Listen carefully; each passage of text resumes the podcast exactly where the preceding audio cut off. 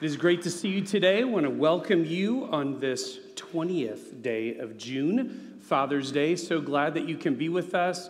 I see so many faces that are getting to celebrate today and grateful for that. Hope you have some great time this afternoon to get to do that. I had all my kids with me yesterday on a pre-Father's Day kind of opportunity to connect, and I couldn't be more grateful. I'm so grateful for them. And um, I just hope that you have that opportunity as well today. We're going to continue in a series that we began a couple weeks ago called At the Crossroads. We believe this month of June is incredibly significant in the story of Trinity Church. If you have a Bible today, would you make your way to Galatians chapter three? Galatians chapter three. It's in the New Testament. Remember uh, my uh, way of remembering it? Probably learned it in the fourth or fifth grade. Go eat popcorn. Galatians, Ephesians, Philippians, Colossians. If you can't find one of those four books, it's absolutely useless to you. Okay, so I apologize, but find your way there, Galatians chapter three, and we're going to dive in in just a second. Um, Jared did a great job hosting today. Remember last week I had shared that with the elders uh, that we are wanting to move Jared into a local missions pastor. Jared has served faithfully for three years in uh, various roles, and that moving into a pastor role per our Constitution is something that gives you an opportunity to interact with him a little bit more if you have not gotten to know him, and also to give any input uh, to our elder board. That would need to happen by this Wednesday. So Jared will be out on the plaza after this service today, and he'd love to interact with you and tell you a little bit more about his excitement in this role. Really appreciate Allison Anderson, did an amazing job working with the city of Redlands, our Serve Our City uh, opportunity yesterday. Many of you are here today. Don't know if you got all the paint off. Um, I got home and realized some had gotten in below my shoe, and so I was of the tribe of the Blackfoot yesterday, and I had black paint on my ankle as I was walking all around uh, downtown Redlands afterwards. It's kind of funny, uh, I guess just to me. But... Um, But within that, we had a great time. About forty of us from Trinity showed, a group of one hundred sixty altogether, and Jared was also very instrumental in helping make that flow so well. So thank you, those of you who were involved in that yesterday. Great opportunities. Goodwill leads, or good deeds leads to goodwill, leads to the good news. And that's how we want to be in our community, as people who are indeed showing up and being involved in ways that help make Redlands a better place. So anyways, that was going on yesterday. Jared's going to be available. See him afterwards. Um, if you want to interact with him. And if you have any input for the elders, please give that to us by this Wednesday, the twenty-third. Also, just a reminder, as George was mentioning, our meeting, our congregational meeting, next Sunday on the twenty-seventh. Um, you have heard a lot about this for the whole month. And that's a really important thing, because we really believe this meeting is going to be a really significant one. We have had congregational meetings in an annual way uh, for forty years. That's kind of the name of the event. It happens every year. This one, though, is going to be really important. And I made a commitment to myself and to the elder board that that wasn't going to be a meeting where people would tell me afterwards, I had no idea how important that was going to be.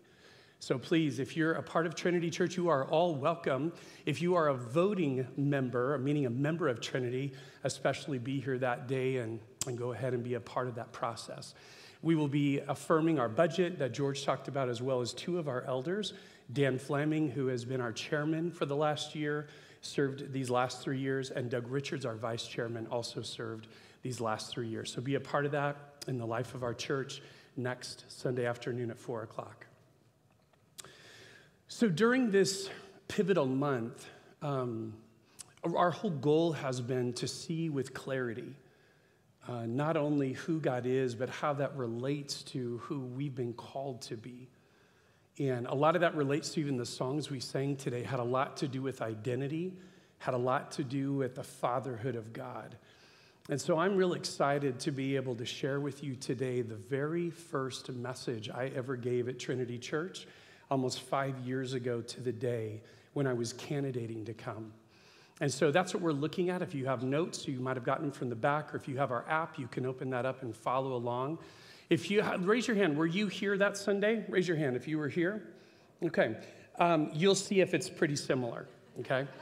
The rest of you, though, is really interesting how many of you weren't. This is all brand new, so it's great. It'll be good stuff. And we're gonna see something today that to me is one of the most winsome things about all of the Bible. The fact that we get to approach, we get to know, we get to call the creator of the universe Dada. And he invites us into that. And so I'm so excited to look at the fatherhood of God with you today. So we're going to dive in in this uh, passage in uh, Galatians chapter three. Um, I started that message then by saying that if you're going to know me, you got to know two things about me. Number one, you got to know my family. Take a look at this picture. This is the one I showed. Oh, not that one. Do we have the other one, Lane? There you go. That's the one that I showed you five years ago. That was the Christmas prior to us coming out. And you'll note everyone looks a tad younger, appropriately so. Take a look at the second shot. This is what's happened in five years. We've gained a daughter-in-law. Thank you, Jesus. We have had three college graduations, two high school graduations, and an eighth grade promotion. Don't want to forget that, right? So that's our crew a month ago at Aaliyah's college graduation. So that's, that's us. You, you need to know my family if you're going to know me. But the other thing is you got to know my Father. And you got to know this amazing God who has reached down and made himself known to me from the earliest of age, and called me into his family early on, and absolutely radically changed my life. Look at this quote from J I Packer from his book, Knowing God. Our adoption shows us the greatness of God's love. The New Testament gives us two yardsticks for measuring God's love. The first is the cross. The second is the gift of sonship.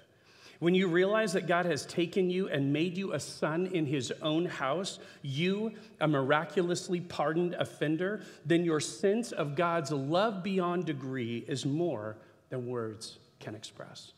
And that's my hope today, to communicate to you more than words can express. I'm going to be quoting from Packer's book a couple times because chapter nineteen in Knowing God is all about this concept that we often forget. We often fail to see the gravity of how significant it is that not only have you been saved from hell, if you put your faith in Christ, you've been brought into a family, the family of God, and you get to call the creator of the universe Dad. A first import today is this. Some of you um, were kind of wary of this morning. You're thinking, oh man, it's Father's Day. I know he's going to talk about dads. And you have dad issues. That you wouldn't be the only one. There's multiple people, maybe even someone sitting next to you, maybe someone on your row, that when we talk about Father's Day, this is not a day of celebration for you, for a host of reasons. I want to tell you this. If that's you today, do not check out. Because I'm going to put this to you. I believe you of all people, you of all people would throw your arms around this concept, would embrace the fatherhood of God for what is lacking in a human relationship. Do not be turned off from God calling you his son or daughter, God letting you know him as Father simply because you have had difficult or even absent father issues. All the more, embrace this dynamic of the love of God, because this speaks to you in a way that you have such a void in your life. We'll find today that Jesus alone is the premise. Jesus alone is the pathway for you to be adopted as God's son. And by the way, I'm going to keep using the word son today. And for women in the room, ladies in the room, you might go, that's demeaning. You'll find out today it's anything but. Go back into the first century, go back two thousand years ago to the church at Galatia who is hearing these words, and you would understand as we walk this passage out today that to be adopted as a male heir son is the greatest of all things that could have happened in one's life who was bound for a life just simply full of slavery. So don't feel demeaned by that. Go into the first century as we walk this out. And the question for you today is here is if you have placed your faith in Jesus to be your Lord and Savior, are you experiencing, are you taking in, are you drinking from all the amazing reality of what it is to be a son or daughter of God? My hope is that you are. And my hope is that today as we look at this passage in Galatians three, it's going to help even more if you're not. But if you're here today and God has brought you here for whatever reason, and you have yet to put your faith in Christ, number one, I'm so glad you're here. But number two, I'm going to simply ask you this question as we walk through this passage today. Keep asking yourself, what am I waiting for? Why have I held out? What am I holding back from rather than embracing this kind of love from the creator of the universe? So my hope is today that as you see this, you'll embrace the love in response that he has for you. So here's some context to the book that we're in.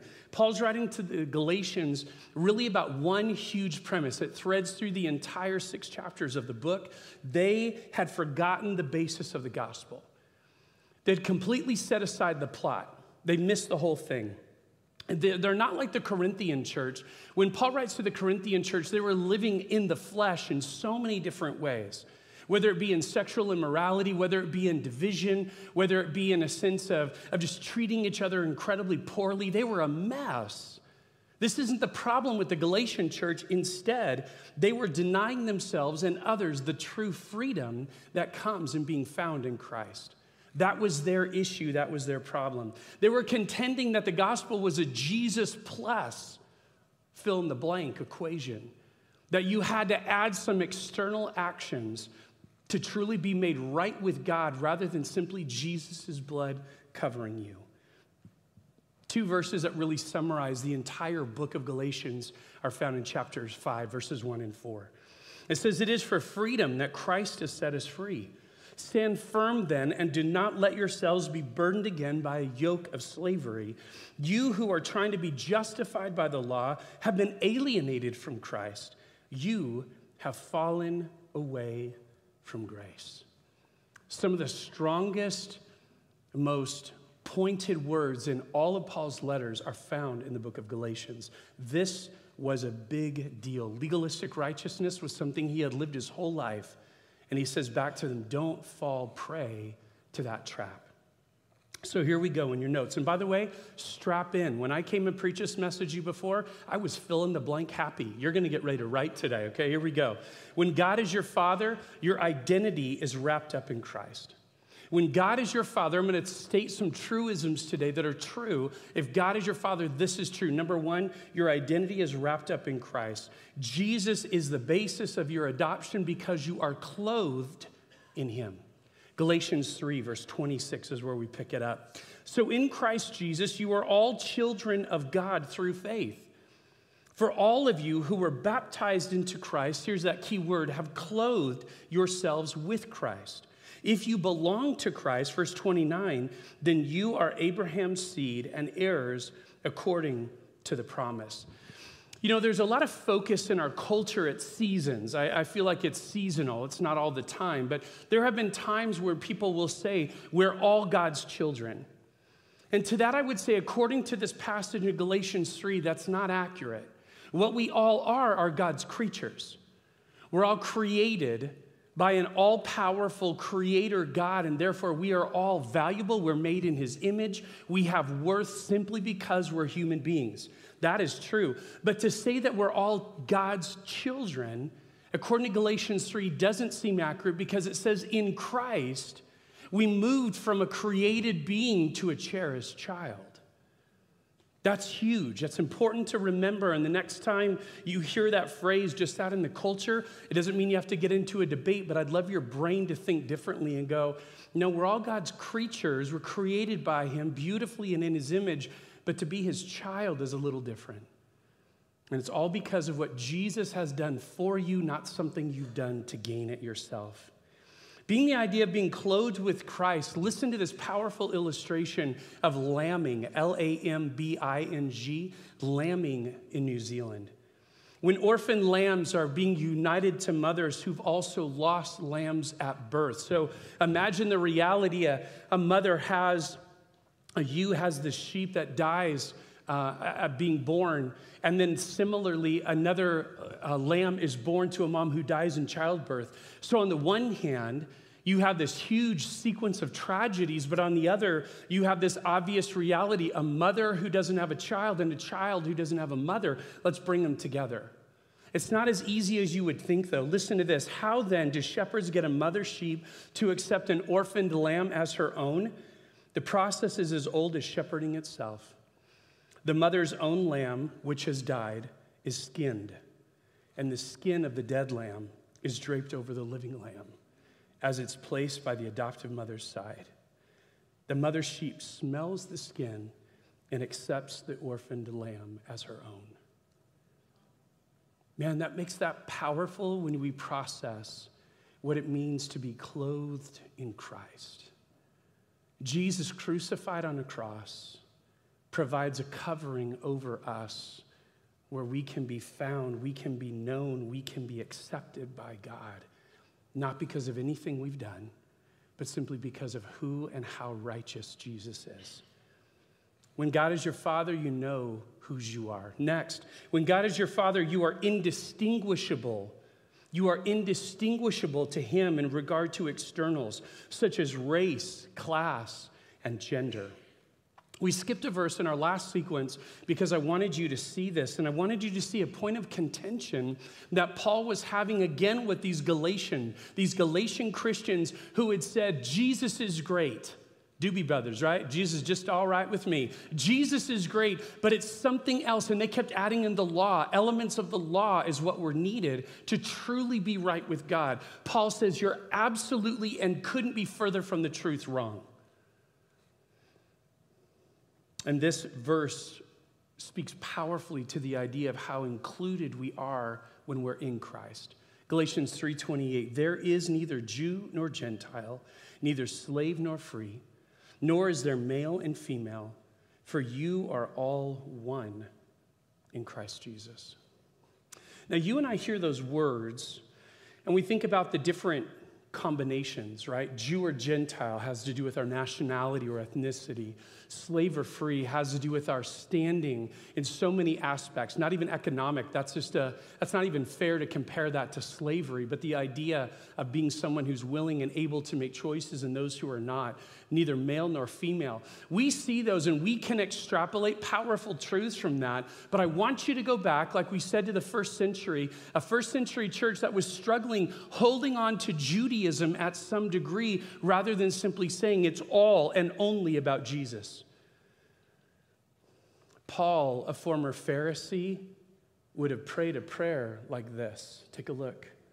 The Pharisee's prayer, I thank thee, God, that I am a Jew, not a Gentile, that I am a man, not a woman, and a free man, and not a slave. A church that had been infiltrated with uh, Judaizers who were trying to say it's Jesus plus the law. Paul, a former Pharisee who might have prayed that very prayer, writes with an incredibly strategic set of words, there is neither in the family of God through Christ, there is neither Jew nor Greek. There is neither male nor female. There is neither slave nor free.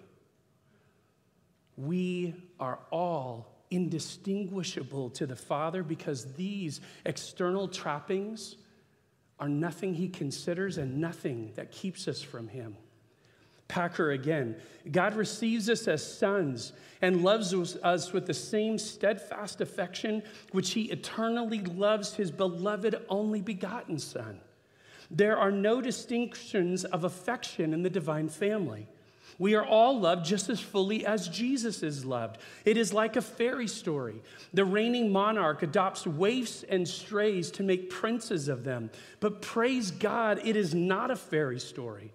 It is a hard and solid fact, founded on the bedrock of free and sovereign grace. This, and nothing less than this, is what adoption means. No wonder John cries, behold, what manner of love.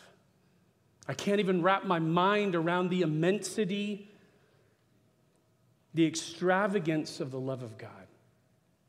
And this is what we keep pressing into in this passage of Galatians. Paul's going to take us into greater and greater depths of understanding of how richly you're loved.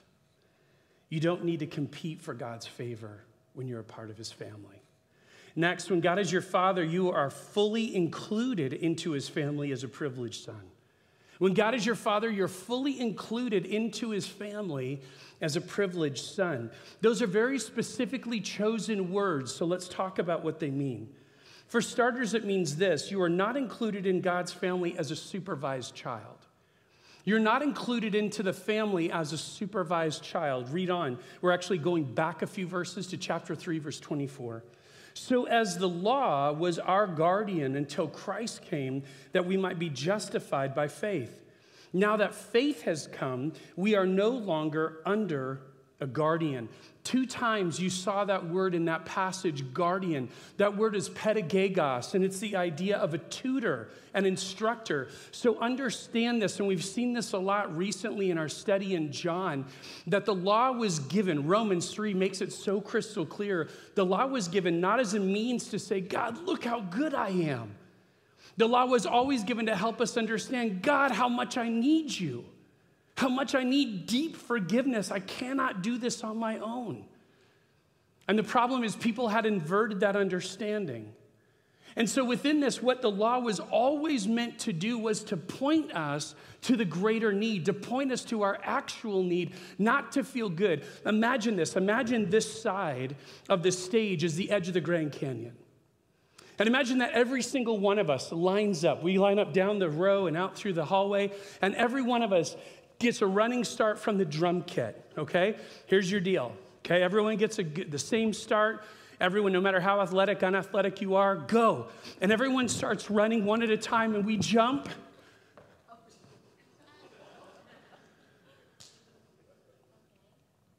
I'm gonna probably get one and a half feet that way. Some of you, a little less athletic than me, eighteen inches. Oh, it's the same actually, isn't it? We get the same, okay. Six, half a dozen, right.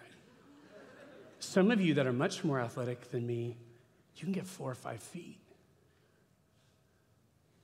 Grand Canyon across?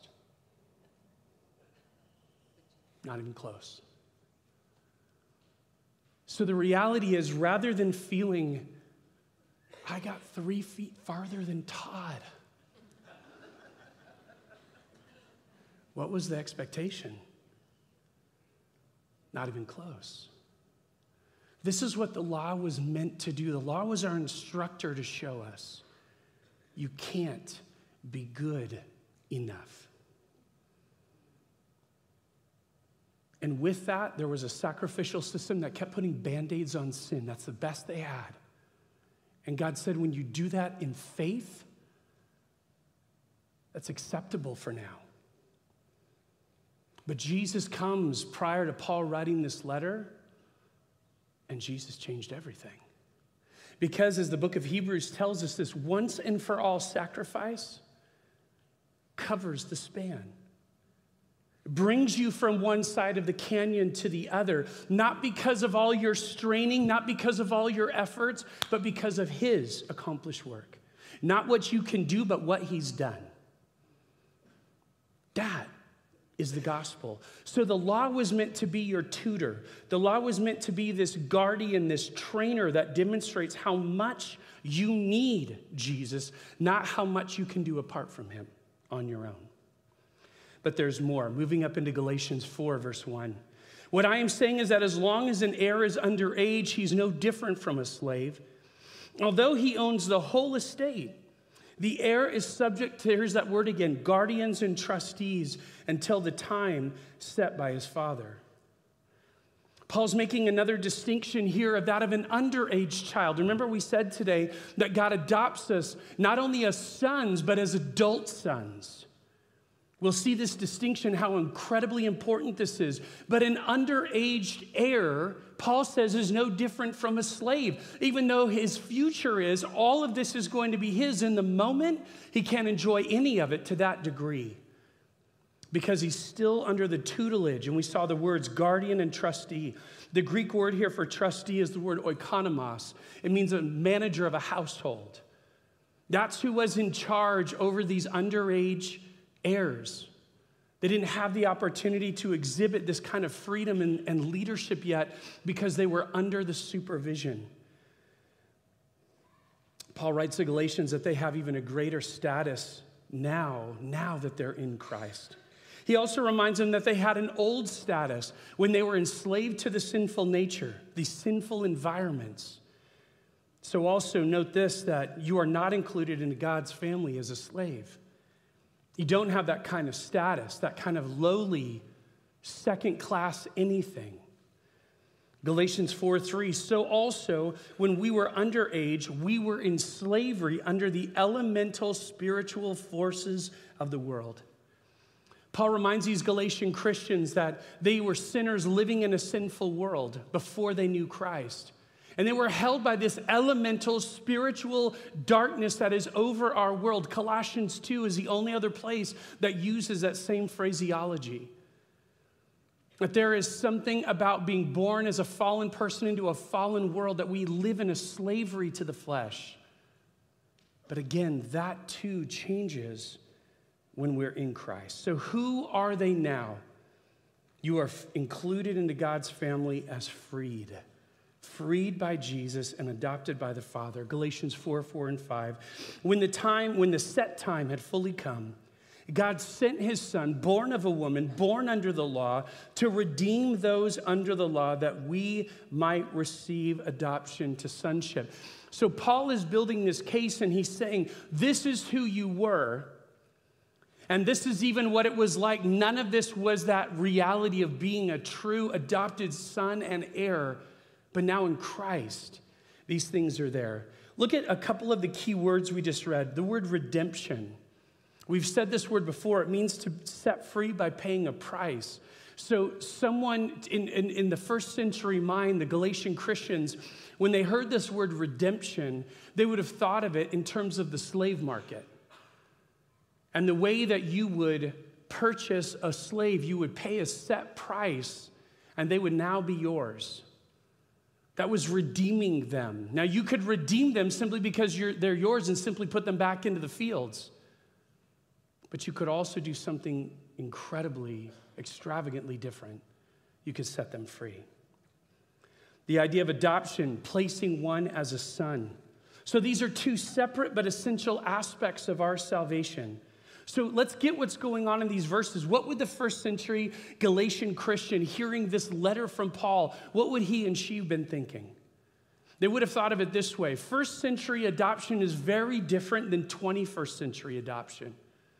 In that, many times, not all, many times in the twenty-first century, we intentionally adopt underage children with the purpose of providing them a home and the purpose of raising them, in this case, in a godly environment that they would know the love of God in parents, and they would know the love of God and experience in this community of a local church.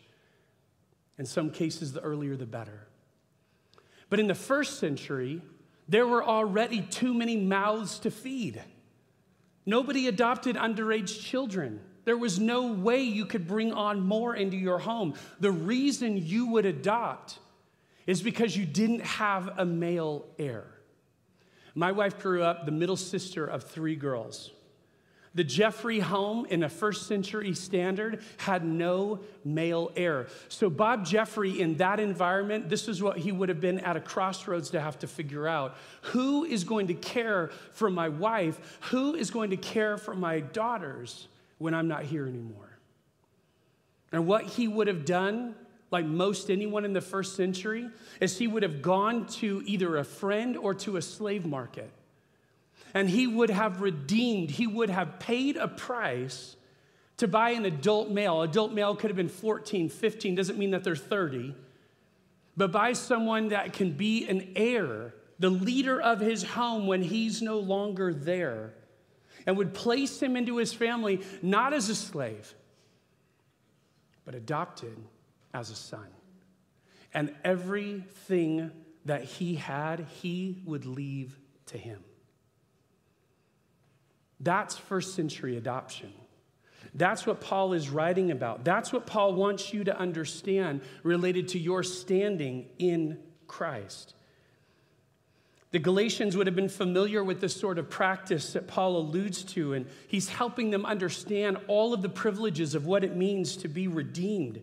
Redeemed from the slavery that they once knew, and in such a drastic change of status to be made the heir apparent in a home where you are now both related to the Father and to his kids. I just got to tell you, that is God-sized grace. When God is your Father, you receive freedom and a family. Next, when God is your Father, you're offered deep intimacy by His Spirit.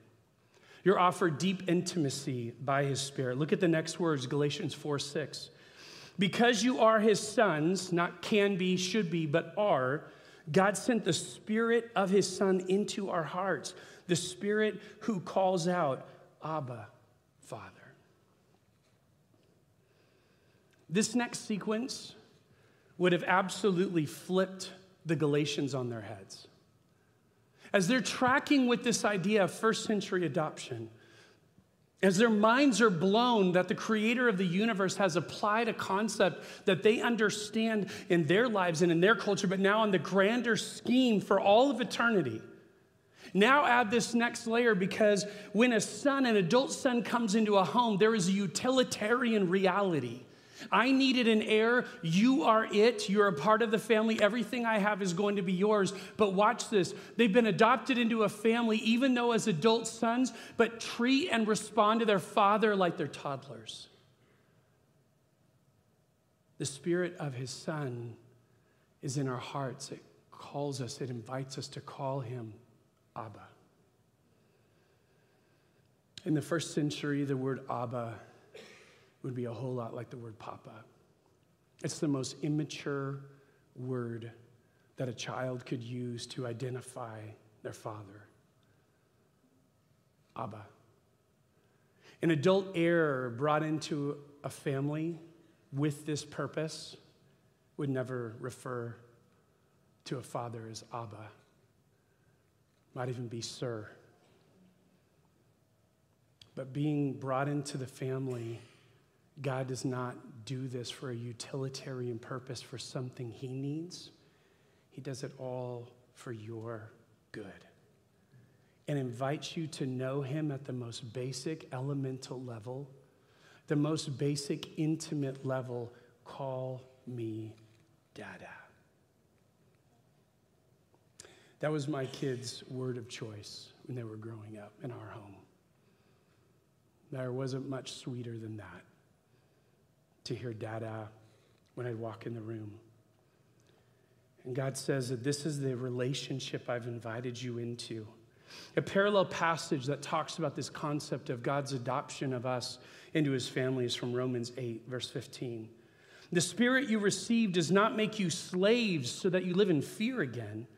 Rather, the Spirit you received brought about by your adoption to sonship, and by Him, by the Spirit that resides in us, we cry, Abba, Father. The Spirit Himself testifies with our spirit that we are God's children. The result of adoption is the reality of the Spirit's presence in my life. Even though we're adopted as fully privileged sons, we have this intimate relationship with the Father that allows us not just to call Him Father, but Papa.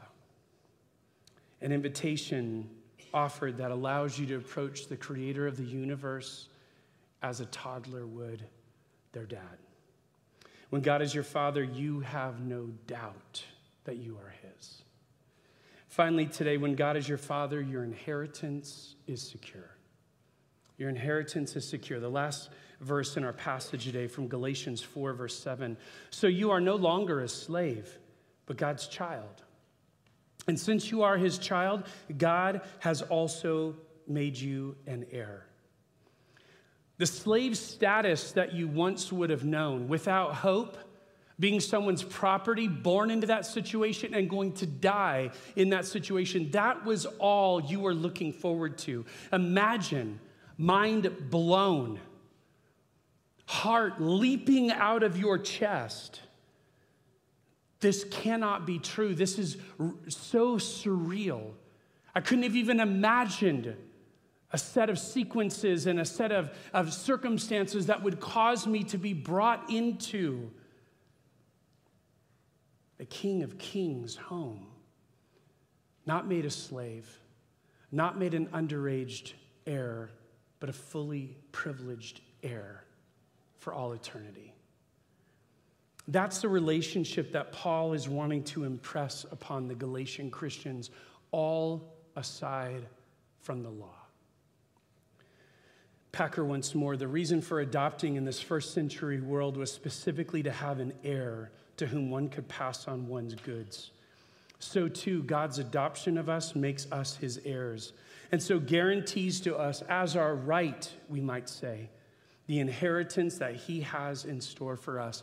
Our Father's wealth is immeasurable, and we are to inherit the entire estate.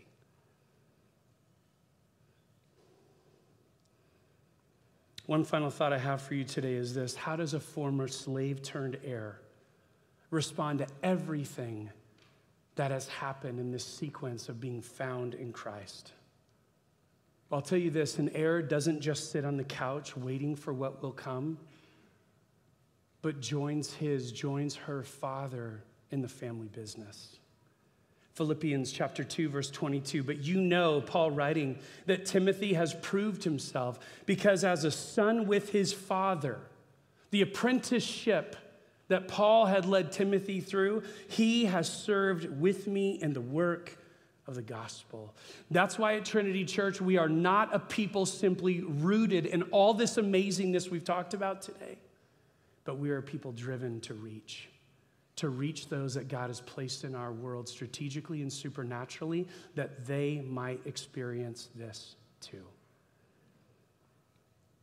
You fulfill your purpose serving your Father. So one simple question to end with today: who's your daddy? Let's pray. Father God, we come before you today as a people on this Father's Day who have this incredible joy of being reminded of your immense, extravagant love for us. More than a Hallmark card, more than feelings, but God, so much action, so much placing your Son in harm's way to be that lamb, as it were, skinned and placed over us that we might be accepted fully by you. That we would have these rights and privileges given from those who before were enslaved, those who before had no hope, but you have broken through. And you have made this gospel known to us, this incredible, great news. But God, you did more than that. You not just made it known, you did something in our hearts to respond to it. We've said it before, spiritually dead people can't respond to spiritual influence, stimuli. But God, you've quickened us, you've awakened us so that we can, and we have, and we are yours. We are so grateful for this immense love poured out in so many ways, demonstrated through the first century vehicle of adoption. Thank you, thank you, thank you. If you're here today and, you, like I said at the beginning of the service, you've never responded to this great news. You've never responded to this amazing love that your Heavenly Father has extended to you. People who have responded to it haven't responded to it because they're more moral than you. People who have responded to it haven't responded because they were better people than you. People who have responded to it simply understood their need and simply understood God's immense love. So today, my exhortation to you, would you not take another moment trying to live life on your terms, trying to somehow be good enough for this holy, holy, holy God we talked about today, that you can never, never on your own be acceptable before. This great news is he's provided that for you. Would you, A, admit that you're a sinner who needs a Savior? A, admit that you have been born into slavery. You have lived out this life vested in the flesh. And you realize, I cannot, I cannot, God, live up to that. B, believe. Believe that Jesus did. Believe that he lived a sinless life. Believe that he died a sacrificial death. Believe that he was um, supernaturally raised on the third day. Believe that what Jesus did, he did and covered you. C is choose. Choose today in this space, whether you're here indoors, on the pavilion, watching online. Choose in this space to say, Jesus, I need you. There's no other Savior available. And I, today, I put my faith, my trust, my confidence in what you've done, not what I keep trying to do. And I want to live my life simply following your son's example.